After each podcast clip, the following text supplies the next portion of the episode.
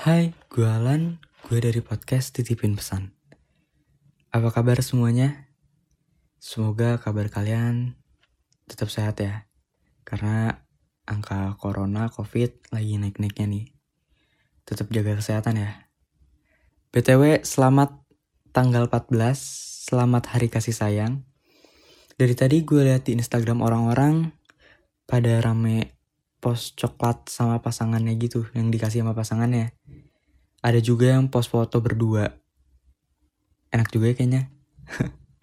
Punya seseorang yang jadi support system. Punya tempat buat mengeluh untuk sekedar berbagi rasa. Berbagi tawa tapi kadang juga bisa sih berbagi luka.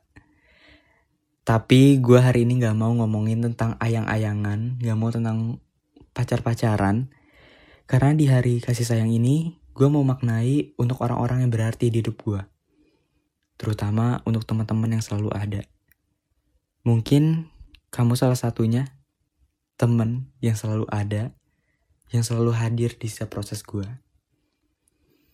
Memang secara teknis, kita nggak pernah nunjukin rasa sayang satu sama lain. Tapi dari segala momen yang pernah kita buat, selalu ada rasa yang nantinya bisa kita kenang. Coba ingat-ingat lagi, momen-momen seru, kejadian-kejadian lucu. Juga kadang ada waktu di mana sedih-sedihan.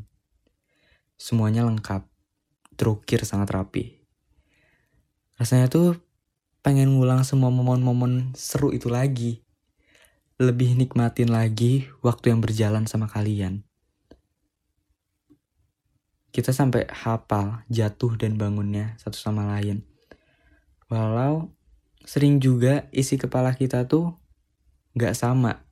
Kadang kita juga berantem, beda pendapat. Tapi gue bersyukur masih ada kasih sayang yang bisa gue nikmatin sampai sekarang.